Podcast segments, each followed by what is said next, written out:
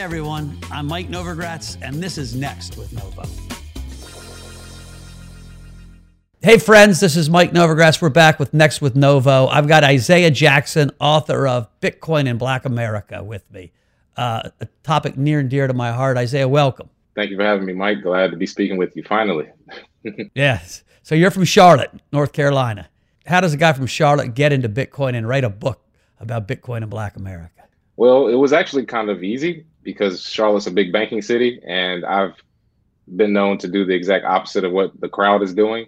So in Charlotte, when everybody was talking about banking and Bank of America's here and Wells Fargo's here and uh, everybody's uncle or cousin is a banker, uh, when Bitcoin came around, uh, studying the financial system, I realized that didn't really matter. And you know, I, I work better alone, so uh, Bitcoin seemed great to me. So everybody else who, who worked with banks, so I thought the banking industry was the end all be all. In Charlotte, uh, that's sort of how I got the name Bitcoin Zay because I was this crazy guy running around in 2013 uh, telling people twice my age that your advice doesn't matter because Bitcoin's going to take over the world. You know, just kind of. You were buying Bitcoin down like at hundred dollars then, huh? Yep. When I started in, in 2013, about 150. Yep. So I started right before you then because I bought at 96 and 100, but that was pretty damn early. Well, yeah, good on yeah, you. Yeah, we're still early, but uh, yeah, that's my Charlotte story. that's how that's how you can learn about Bitcoin in Charlotte. Just do the opposite of the crowd, and you'll be yeah, good. I appreciate that. And so, give me your your Bitcoin career. You started buying it yourself and trading and talking about it. And how, how does that how's that evolved? Yep. So I think a lot of people in the industry go through the same cycle. Uh, they learn about Bitcoin and then they see the money that can be made from it, and then they instantly jump into, hey, maybe I can make some money in altcoins. So for about a year and a half, two years there, uh, did the altcoin trading, uh, mined Litecoin, um, you know, just getting my feet wet around that time because I still had my, you know, day to day job. So I was doing that.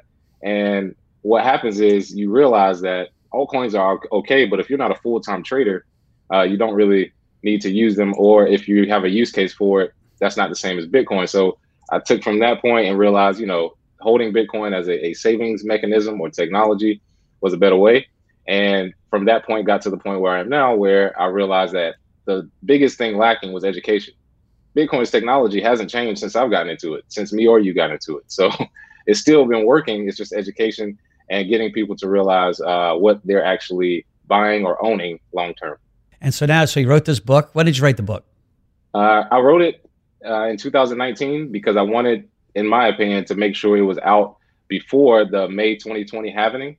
And uh, one big thing about that is the information I had. The reason I wrote it was to make it more efficient for Black people to get the information about Bitcoin, but I also wanted to time it so that anybody who read about it and would be able to invest in Bitcoin would almost assuredly have uh, you know large profits over time uh, because historically speaking after a halvening event the uh, price of bitcoin goes through a bull run for about 12 to 18 months so i timed it that way on purpose and i put the book out so that people understood this is something that can uh, help you and the people around you long term and it's not a multi-level marketing scheme not a ponzi that was big in the black community people thought it was all a scam I had my own family members who thought I was a drug dealer now because I use Bitcoin because it was just miseducation.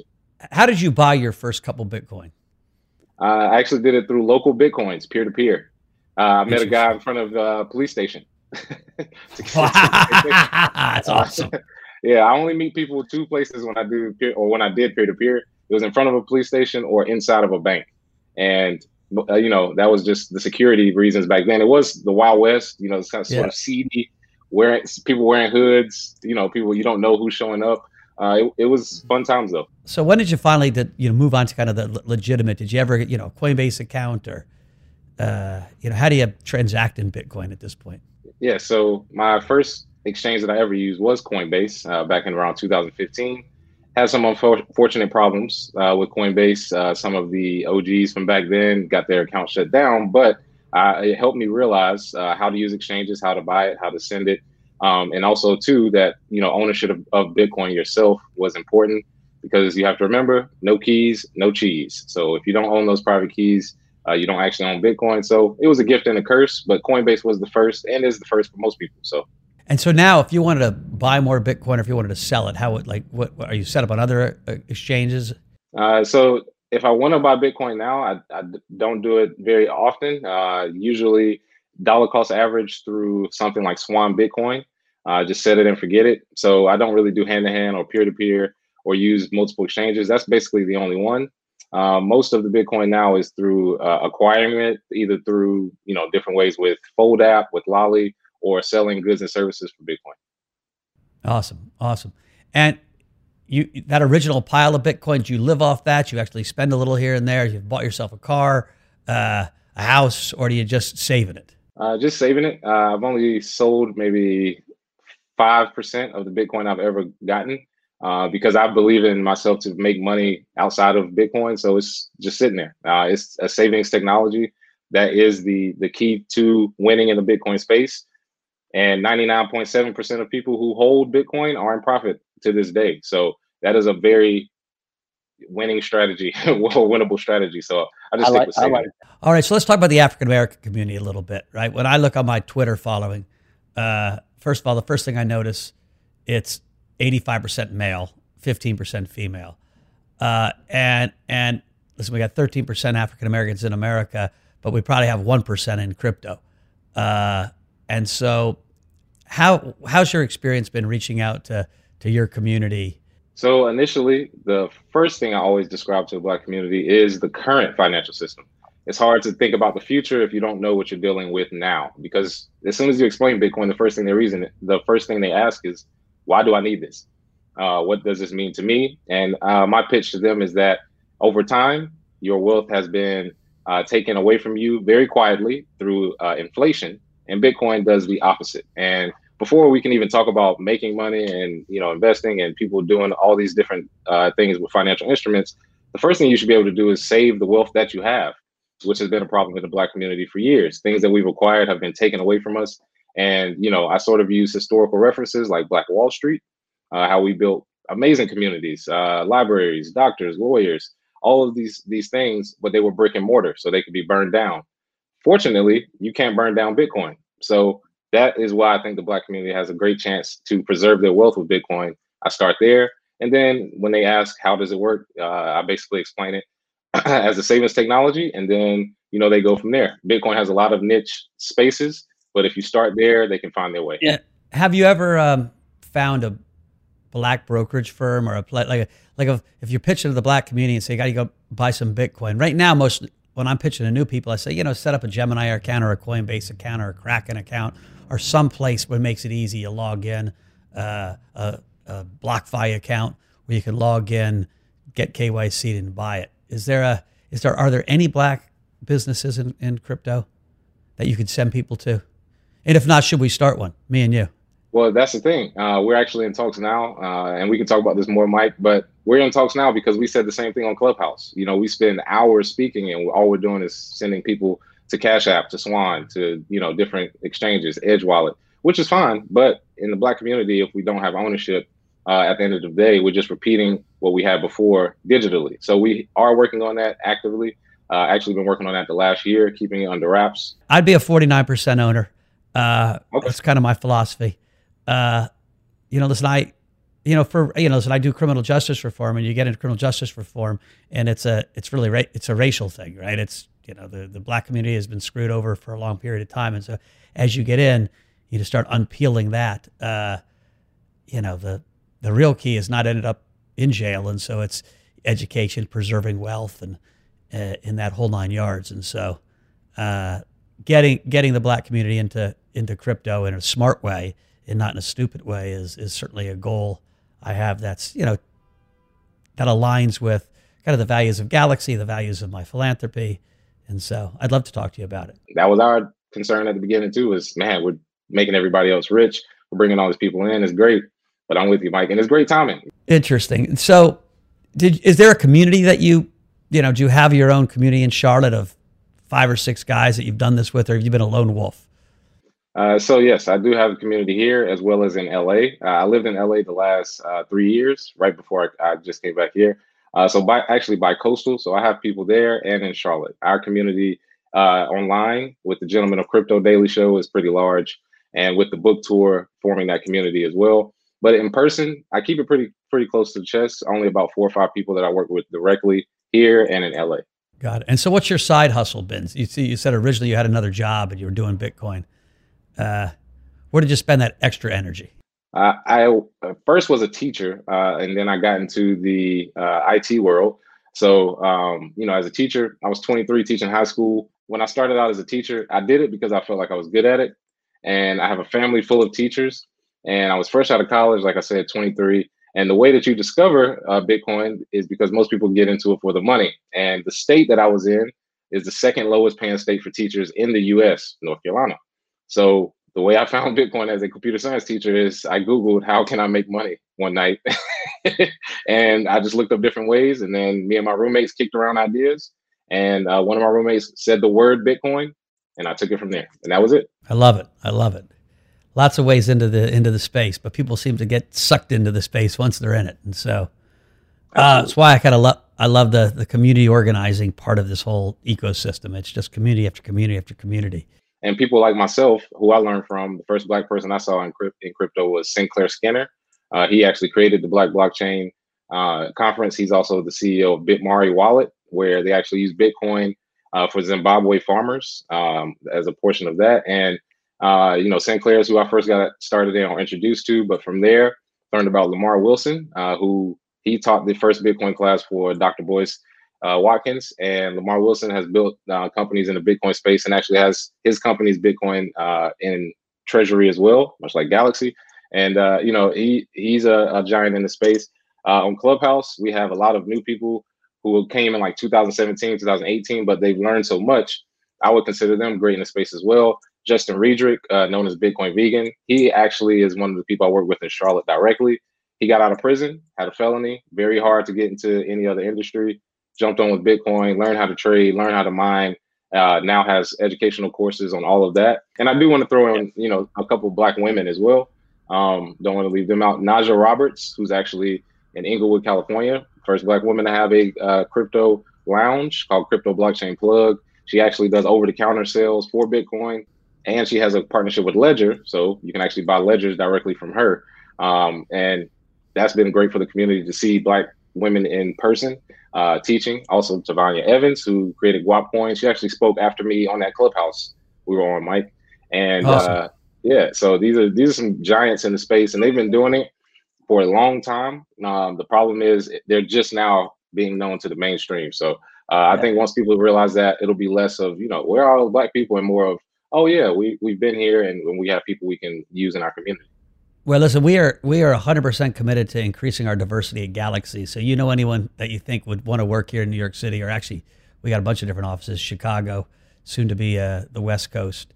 Uh, have them send us our resumes. Uh, we certainly, you know, both on gender diversity and racial diversity. Uh, it's an uphill battle, but we're pushing hard. Yeah, I got people in Chicago and New York. I can definitely reach out, see what we can come up with. I would love to. Love awesome. To give I, pr- I appreciate that. All right. What any any final thoughts? What do you want to you want to ask me? Anything? Want to say anything to the audience? Uh, so I, I did always want to ask you this, Mike, because I've, i followed you for some time. Um, what was the, the thinking when you first became a billionaire? Because I myself, I want to be that one day as well, uh, and getting you know as close as possible. What was your thinking when you first got there? Like, was it I deserve this? Was it imposter syndrome? Was it I'm rich? like, like what? Just what was that feeling? Because the first million, you know, that's people say it's always the best, but I'm trying to see what billion a billion feels like. you know, you, you pinch yourself and you kind of laugh and you're like, really, really, and uh, you don't really believe because often you first make your big amount of money in equity, and you know equity is different than cash. And so we had this company Fortress, and we went from being wealthy to two billion overnight, and uh, but it was mostly in stock value. So you're like, oh my god, we're gonna have to work so hard to make sure the stock actually is worth what the stock market says it is, and you know you get full of yourself for a little bit. You start walking around like, ah. Oh. And then all of a sudden you screw up and your brothers and sisters kind of bring you back to life. And uh, they're like, you know, use the same toilet, jackass. and and that, that, that, that wears off after a little while. And, and, but you do go through this little period where you're, you know, you got a grandiosity, you're full of yourself. You're like, oh, because you'd start thinking, oh my goodness, you know what that actually means. So we, we're in this weird world now, right, where you got Jeff Bezos at 180 billion and Musk at 200 billion, and those numbers just they absolutely make no sense. Uh, it worries me, right? The the the medicine that the central banks keep giving the sick economy and the ministers of finance and the treasury departments keep giving the sick economy uh, are doing nothing but creating this wealth gap at an accelerating rate. And so, one of the reasons I love Bitcoin is it's a hedge versus this medicine. And even with good intention, right? Joe Biden's coming in with good intention. He wants to give everyone $600 extra. Uh, he wants to increase, you know, the unemployment insurance, all things that we probably should be doing. That's getting funded by printing dollars, which are accelerating asset growth. Bitcoin is one asset, and it is stealing from the other asset pools. It is stealing from gold, it is stealing from Tesla and other equities, but that whole asset pool is growing, right? The crypto community is about a trillion dollars, a little more than a trillion. If crypto didn't exist, that trillion would be spread out over all those other assets because the government's printing too many dollars. And so, why I want, why I think young people got in first is because they intuit, even if they were an economist and they didn't understand the government, there was an intuition that they knew that grandma and grandpa were stealing all the money, right? That that that the that the that the baby boomers were printing so much because they wanted another hip replacement and they you know they're living longer and they wanted health care and so we have this generation of baby boomers that have blown out deficits to levels that'll never get paid back. And the only way you pay them back is inflated them away and i think gen z and millennials have an intuition about that. And that's why they were the first buyers of crypto. It's cool. It's a social currency but that's why i want young people because they're going to need it uh, young people to buy Bitcoin and stick it away and, and not trade it. Uh, the same thing you've been telling people. Like it is, to some degree, an essential hedge against this deflation, uh, this debasement of, of currency, which has all happened by the old guys. Crypto is a direct assault or a direct response to, to that generation's blowing out the deficit and spending too much on themselves and not investing enough in kids. And I, it's why I think it's important, especially for underserved communities. Because what happens in hyperinflations is rich guys, we know how to zig and zag, and it's the middle class and below that sees their entire life savings wiped out like this in an inflation. It's why Venezuelans love crypto and Argentinians because they've seen it happen. And it hasn't happened in the US. And so I really appreciate what you're doing. I want to stay in touch uh, and, uh, you know, develop a relationship with you and your community because I think it's important. Absolutely. And I'm glad you brought up kids because I'm doing the same thing, teaching a Bitcoin summer camp this summer. Middle and I love that. Students, so, yep, definitely. I, I, uh, I, I, think that's a perfect pipeline of talent into uh, our industry because it's some 12 year old kid that's going to eat our lunch, Mike. I've already come to terms with it. You should too. uh, but I want to be the one to teach that kid. So, hey, tell me a little bit more about the summer camp you're doing. Yeah, so the summer camp will be a virtual summer camp uh, for anybody around the nation. It's based in Charlotte, North Carolina uh, with a group called Innovative Learning, a 501c3 nonprofit that I'm a board member of. They do after schools and summer camps uh, for, right now, but they are looking to uh, broaden their horizons with a tech week and then Bitcoin summer camp, which I'll be teaching uh, for free. And I want to give the be able to teach whoever wants to learn about Bitcoin, middle school and high school for free. We're also offering uh, that if you enroll your student, we will teach the adults for free as well. So just enroll, get just your kids learn because if we're talking about generational wealth, there's no reason the kids should be able to learn about it and their adults don't understand it either because it's good for everybody. So that will be taking place in June. If you need a guest lecture, I'm, I'm volunteering. My man. For your you, class.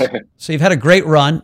You're writing books and got a big community following you. What's the future look like?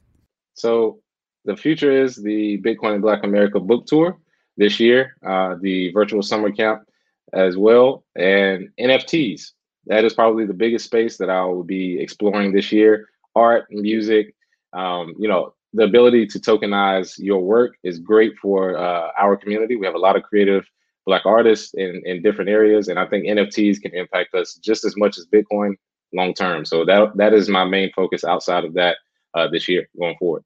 That's another thing I w- we potentially could work together. I, I'm a hundred percent believer in the NFT market. Anybody in the creative space has to learn about them. Uh, and so we're hopefully in the next month going to announce a big venture uh, with a great partner on, on how we're going to get into the space. Uh, but I think certainly for the creative community, it's a must. If you're an artist, if you're a singer, if you're a any producer of creative content, to really understand that space. And some people might feel like they missed out on the beginning of Bitcoin or Ethereum. I don't think they have, but no one's missed out on the beginning of NFTs. It's just starting. Exactly. And so, Just you know, it's it's a it's a perfect time to to to dive in, spend time educating yourself and figuring out how how that ecosystem is going to develop. All right. Well, listen, I I think this was great. Uh, I like to keep these short and punchy. Uh, I think my audience, it's not big, but it's growing, is going to love you. Isaiah, why don't you talk about your uh, your own handles, how we can how people can find you? On Twitter at Bitcoin Zay, Instagram at Bitcoin Zay LLC, and at bitcoinandblackamerica.com. Let's keep in touch and uh, let's hope Bitcoin goes a heck of a lot higher. Will do, Mike. I'm glad you brought me on the show. Glad glad I could speak with you. All right.